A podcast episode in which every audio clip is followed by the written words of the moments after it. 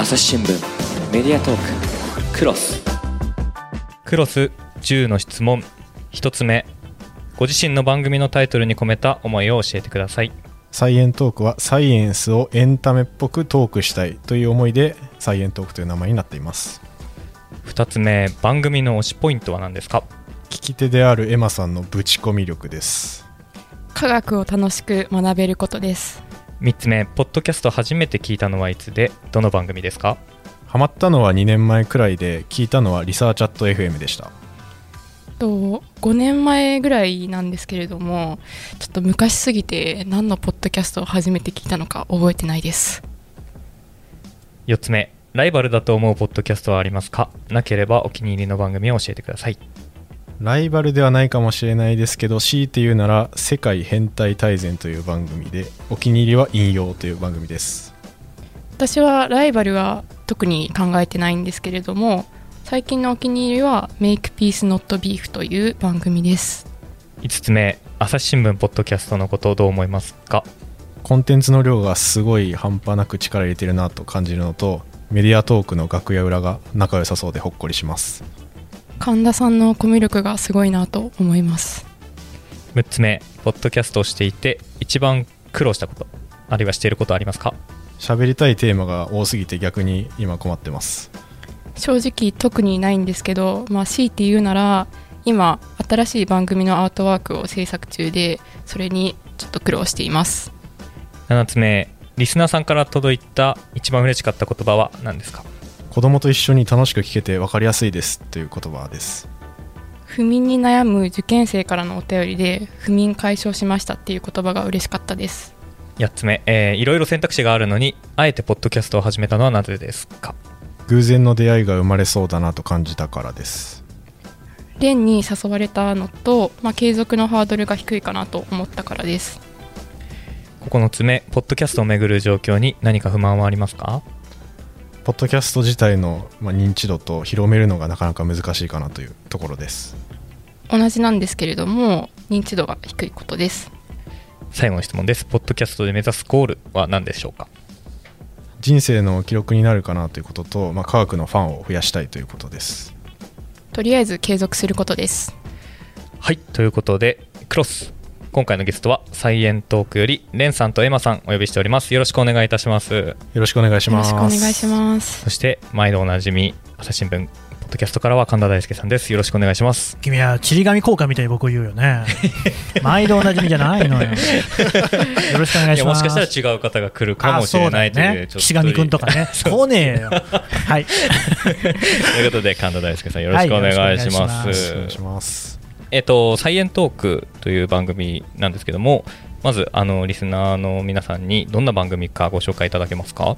はい、サイエントークは、僕が研究者として働いているレンなんですけどもと、OL のエマさんという方とやっている、世の中の気になることについて科学を切り口にいろいろと語る番組になっています。これ神田さんも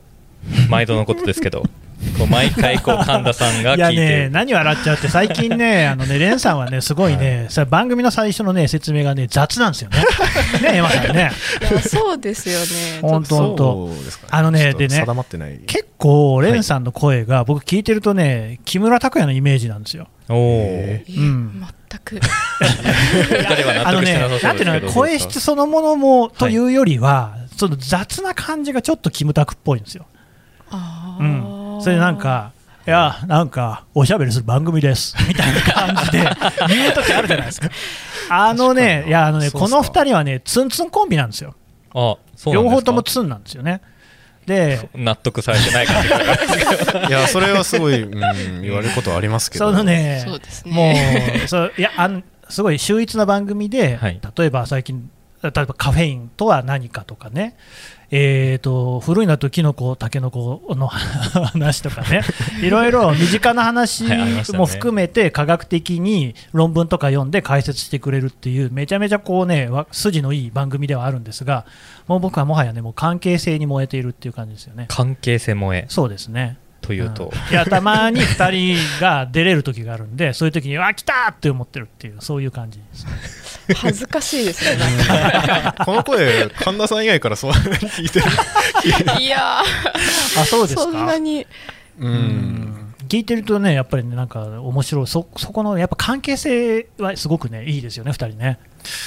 まあ、これはいそうですねと難しいですけど、まあ、悪くはないかなっていうもともとはどういうつながりでもともとは、まあ、会社は同じ会社に働いてるんですけ ど、まあ、そこで知り合ってって感じ。そうですね会社の同期だったので、うん、会社の同期でいろいろ初め話す機会あるじゃないですか、はいはい、そういうところで仲良くなったっていう感じです。なるほどですね、はい、でポッドキャストを今やっているという、まあ、だいぶ飛んでますけど一からやりたいなと思いつつこう一からやるとすごいいろいろすっ飛ばしてますけどまあそうですね僕が誘って、まあ、僕はやりたいなって思ってたのはあったんですけど、はいはい、誘ってしたら乗り気ではなかったのか最初。そうですね私そんなにこう自分から発信するタイプではないのですごい初め抵抗はあったんですけど、まあ、YouTube みたいに顔出しとか編集が大変っていうわけでもないし、まあ、レンの熱量に負けてやるかっていう感じでどんな感じで誘ったんですか。なんて誘ったかな。結構同期にポッドキャストやろうぜって言われたら身構える感じがするんですけどそんなこともないですか。そうですねもし同期の関係性だったら多分断ってたと思うんですけどもうカップルになってたので断りづらいなっていう感じでちょっとその前提がないと僕がいきなり異性にポッドキャストやろうって言ったことになっちゃうそうではないですね。怖い、いやでもこれからあるかもしれないですよ一緒にポッドキャストやろうぜっていうのがプロポーズの言葉だみたいなね。あすごいけどあんまおすすめはできない何言ってんのって話になるはいはいまあ、じゃあ早速1問目から深掘りしていこうかなと思うんですけどまず番組タイトルに込めた思いっていうところもう一度ご説明いただけますか。はいさっきサイエンスをエンタメっぽくトークしたいでサイエントークだっていうふうには答えたんですけどこれ最初からそうだったわけではなくて。あそうなんですね最初僕らが始めた当初っていうのはなんか科学系の男子と国際系の女子みたいなそうそうはい、形で始まってて、まあ、実際科学系は僕研究者なんで科学 でエマさんが結構国際交流とか海外のお友達とかもいたりとかで、うんうんまあ、国際系女子みたいな感じでキャラ設定というかみたいな感じ でサイエンスのサイとイングリッシュの縁を最初取ってたんですよね。あなるほど、はい、それがなんででしたっけそうですねまあ、やっぱりその冒頭で言った通り自分はあんまり発信するタイプではないのでやっぱり自分がメインで話すっていうよりは聞き手でいる方が向いてるのかなっていうことに気づいてじゃあまあ蓮の担当だった科学サイエンスをメインにしたらいいんじゃないかなっていうことでまあ普通の OL になりましたこれがなんかね他になかったのかどう見ても普通の OL じゃないんだよね。この間指紋の会があって、はい、指紋の会で私指紋に渦巻き多いぞどやとか言ってるんだよねでそのなんか指紋でマウンティング取られたみたいなこと言ってこれがね僕の好きなデレなんですよね。こういうことをこうツッコミを入れられるっていうのがやっぱり関係性、まあ、カップルってところがでかいのかなって。なるほどなるほど。普通に多分ねなんていう例えばうちの会社だと基本的に出る人同僚じゃないですか、はいはい、の空気感では全然ないんですよ、うん、これがね意外とあんまりないかも。うん、うんまあ、日常会話の延長みたいな感じはあるかもしれないですね。日常でも結構科学の話とかする。いやでも最近はというかそんなしてないかもしれないですねなんかもう全てポッドキャストに科学の話が向いてるようなまあ、それ以外の話で、まあ、なんかニュースとかで面白いことあったら言ったりしますけどこんな なんか話したっけ最近あったかな。もともと指紋の話も指紋のそれ論文が出て僕はそれを見てこういうのあるらしいみたいなのを言ったりはしたんですけど、はいはい、あじゃあ指紋のやつ今度ちょっと調べるわみたいな、うん、そんなノリですね、うんはい、いや普段はもうまともな会話は一切してないです。まともな会話はしていない。どういうこと？いや、こういうポッドキャストの収録ぐらいでしかまともなレーンを見ることができなくて、いやいやいや、普段はなんか動物みたいな感じの動物、はい、気を発してるってことですか？そうですね。あ、ウキャーとか言ってるんですか？ウキャー、いやー、ちょっとノーコメントで。お互い様ですね。まあそう、はい、ほらほら始まった、ツンツン始まったよ。これですか、これが関係性萌えというやつなんですね。これの良さはちょっと分かんないですけど、ちょっと息苦しかったら申し訳ありません。はいはいはい、何かを意識してやってるわけではないんですけど。あ、そうです、はい。まあ、途中から科学だけに一本化するみたいな形になったということ。まあそうですね、一本化というか、まあ、僕が結構いろいろ話題というか話したいことを持っていくことがそもそも割合としては多かったんですけど、それを、まあ、結構エマさんの返しもなかなかいいぞみたいなコメントをくれたりとか、まあ、そういうのも結構大きかったかなって思いますけどね。うん、そうですね、まあ、そういうふうに言っていただけるっていうことでちょっと、まあ、聞き手としてちょっと自信がついたようなところもありますし、あとは、うん、国際系のトピックを全くこれからなしにするとは思ってなくって、自分でなんかこれ話したいなとか議論したいなとかいうのがあったら、まあ、レンと話してみたりだとか他の人を招いて話してみてもいいのかなとは思っています、うん、確かにこう雑談会というか別な科学、はい、系じゃないトピック話すっていうのもやっぱりリスナーさんの、うん、まあそうですね、なんかすごい今サイエンスをエンタメみたいなの言いましたけど、はい、まあぶっちゃけ何でもいいというか、はい、うん、そう科学っぽいことを普段は話したりするんですけど、全然関係ないことも僕ら目線で言うとちょっと違う切り口になるかなとか、うんうんうん、っていう意味で別に雑談でもいいかなとかは思いますね。うん、いやでもね、いつも思うのがこのレンさんがねテーマ選んでるんですよね、はい、まあ、そう大体そうですね。これね絶妙にすごいいいんですよね、うん、でなんかその科学系のポッドキャストもいろいろあるけれども、はい、その中でもやっぱり、ね、群を抜いてテーマ設定がうまいと思いますね。あ、そうです。でこれってね、うん、なんか古典ラジオとかもそうで歴史系のポッドキャストも特に古典が当たってるからいっぱいあるんですよ、うん、だけど古典ラジオに勝てるところまずないなと思っていて、それはいっぱい理由があるんですけど、その一つがテーマ設定なんですよね、はい、古典ラジオのテーマ設定ってめちゃくちゃうまいんですよ。歴史なんだけれどもなんか資本主義であったりとかね、うん、あと性の歴史であったりとかっていう、レンさんうまいですよね。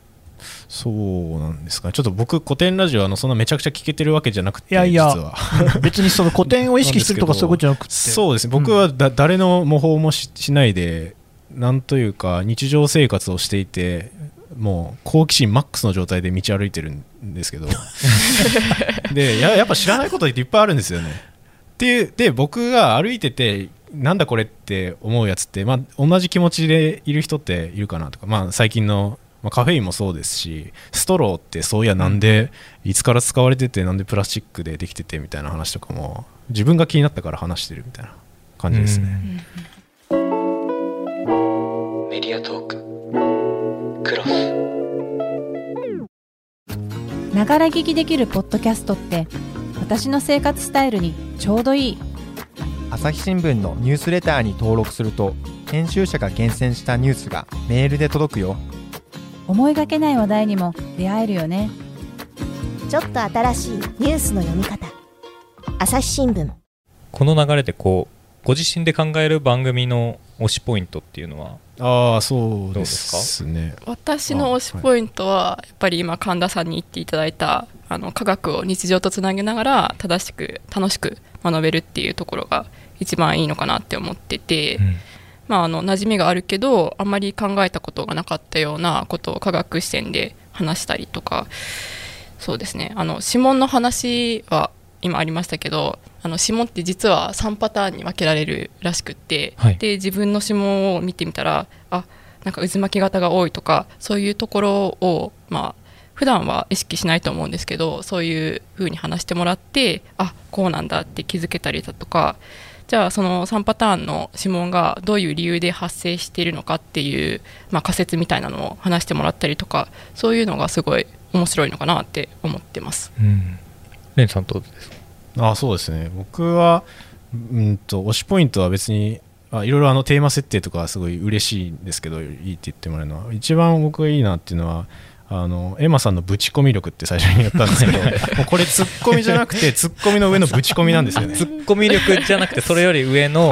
ぶち込み力、はい、ツッコミというかぶち込みで結構なんだろうなそこ聞くんだみたいなところとかをいきなり聞かれたりするっていうのもあってそれに僕は備えるわけですよね。なんで話してる量の数倍のやっぱり情報を自分で一回手元で集めといてもうエマさんに戦いを挑むわけですけど毎週でとかやっぱその ぶち込めるのも例えばダイナマイト作った人の話とかもしたりしたんですけど、はい、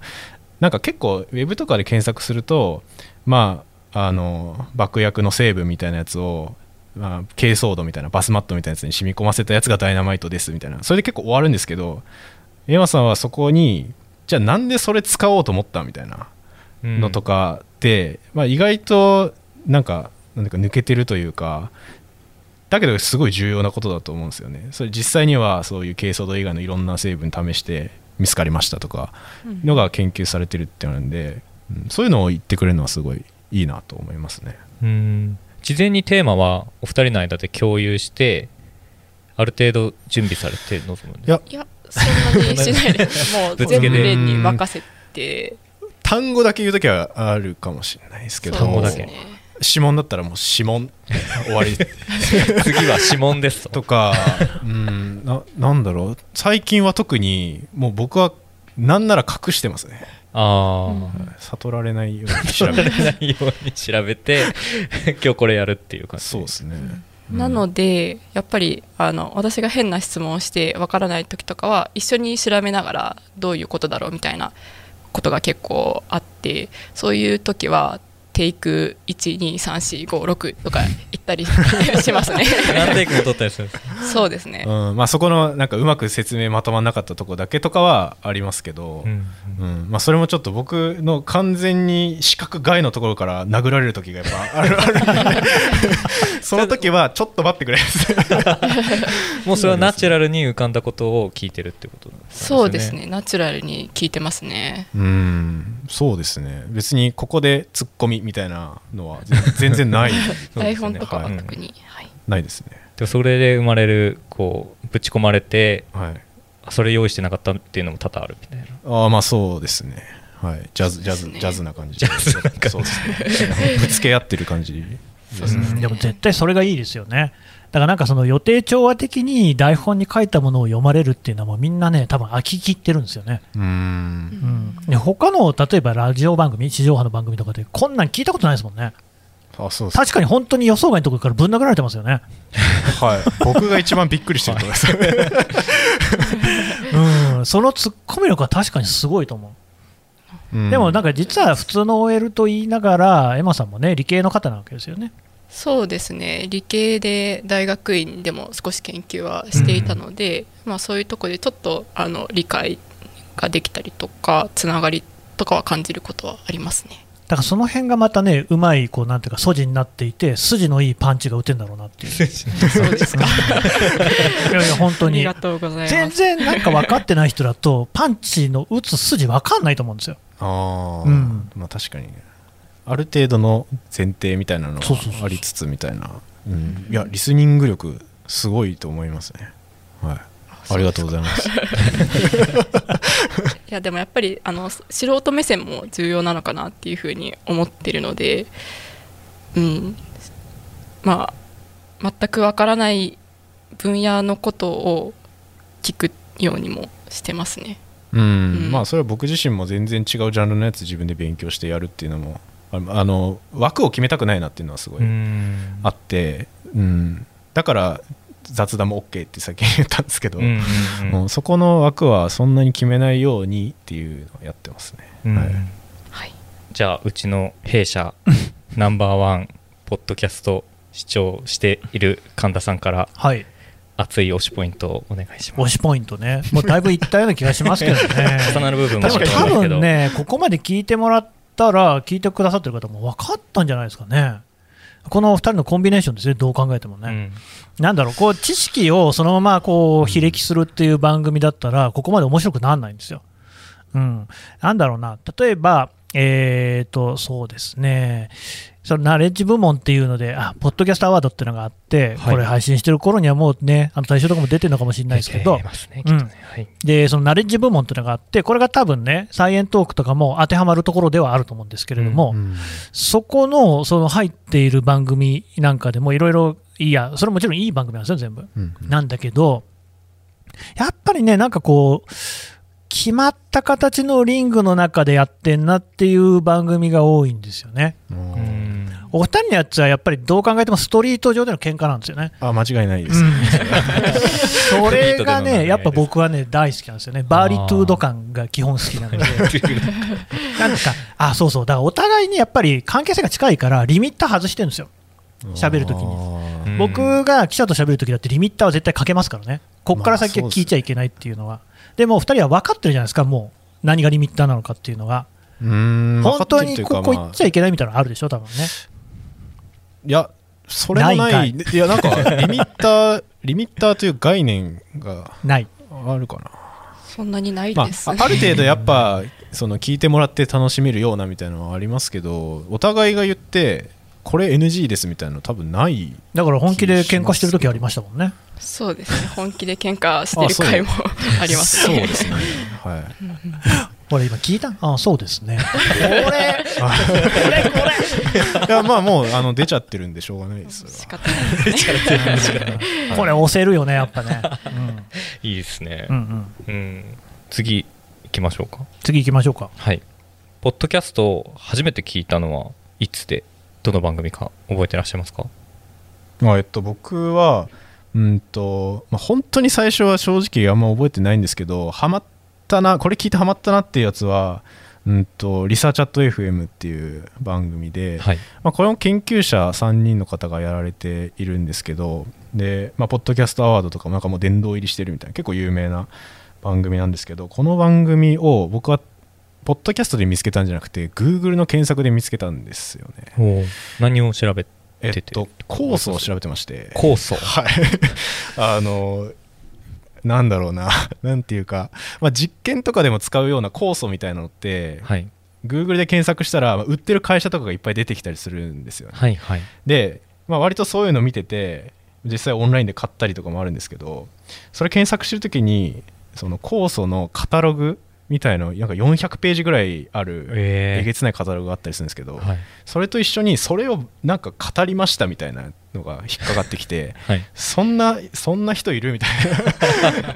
で聞いてみたら、はい、本当にそのカタログをパラパラ眺めながらみたいな感じで、そのいろいろ、それも分かりやすいですし、なんかすごいマニアックなんですけど、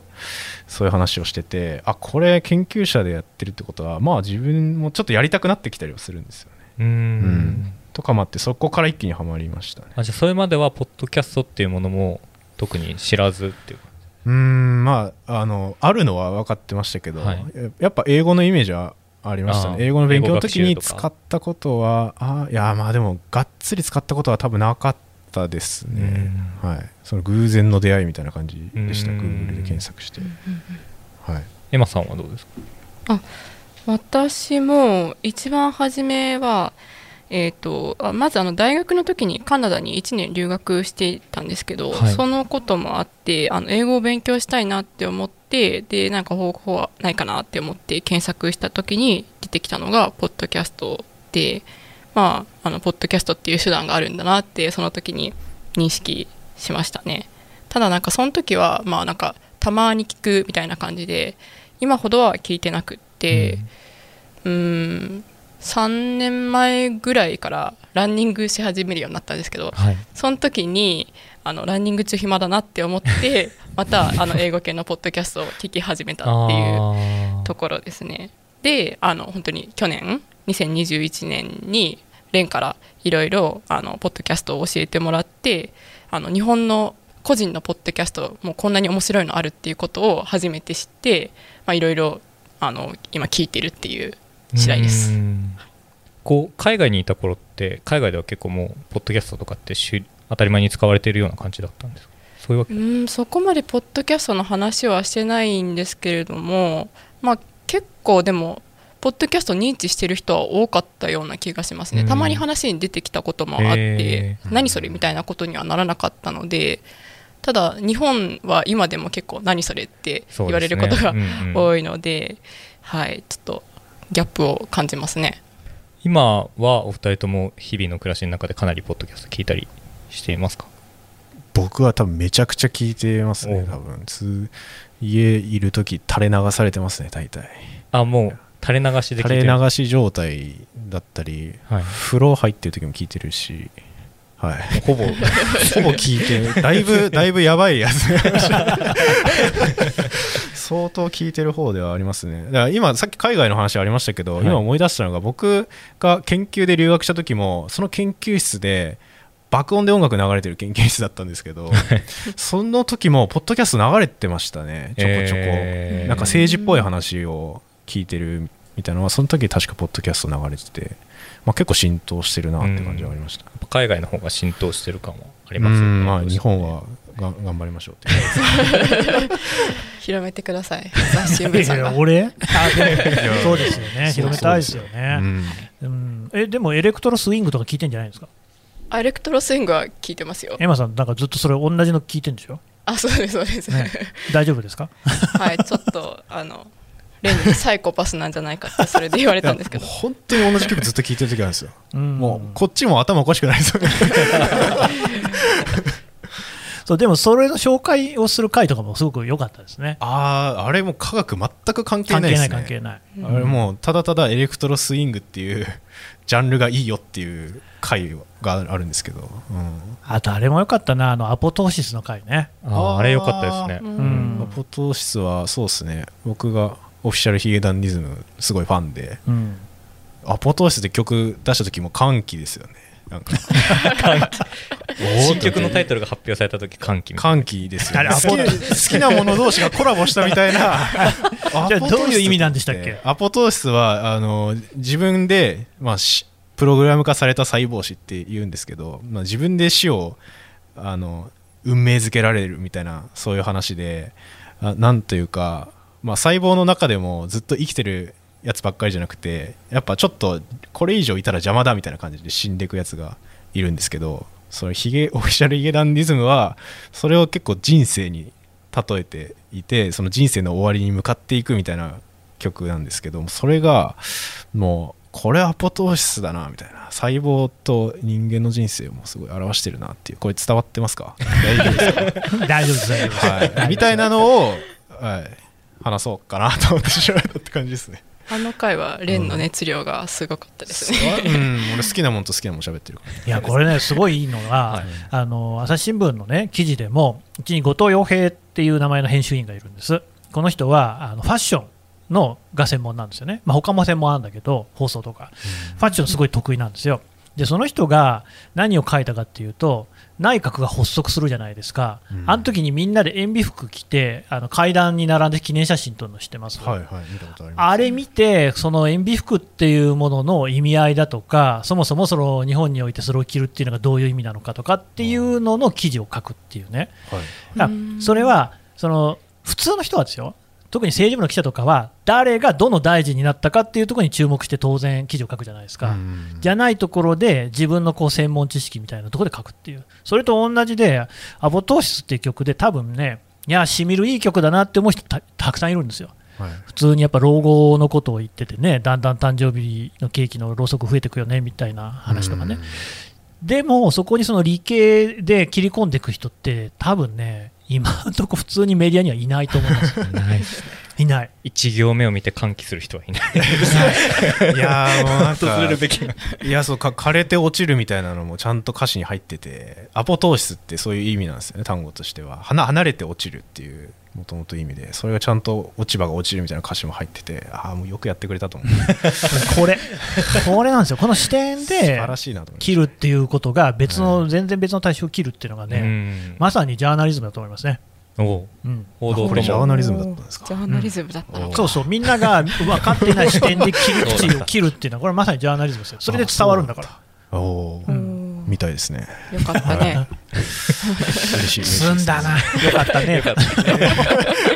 いやでもなかなか難しいですけどね、そういうのやっぱ見つける視点みたいなのも、まあもちろんね、うん、なんかポロってストローもアイコってストローっていう曲出してるよね一言で終わる時もあったりするんですけど、 なんか絡めたいなというかそういうのはありますね。うんうん、アイコさんのストローに関してはねエマさんが全然反応しなかったですもんね、はい、知らないそこら辺が乗らなかったんですかね。ちょっと知らないものが多いのでそうですね、まあ、レンによく教えてもらってるって感じですね。うん、確かにな。でも多分それ本当ポッドキャストを作ってるからいろんなところにアンテナ立ってるんですよ。ああ、まあ多分それはあるかもしれないですね。もう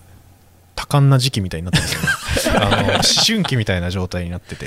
あれも気になる、あれも気になる、なんか視界に入ったもの大体気になるように今なってますね。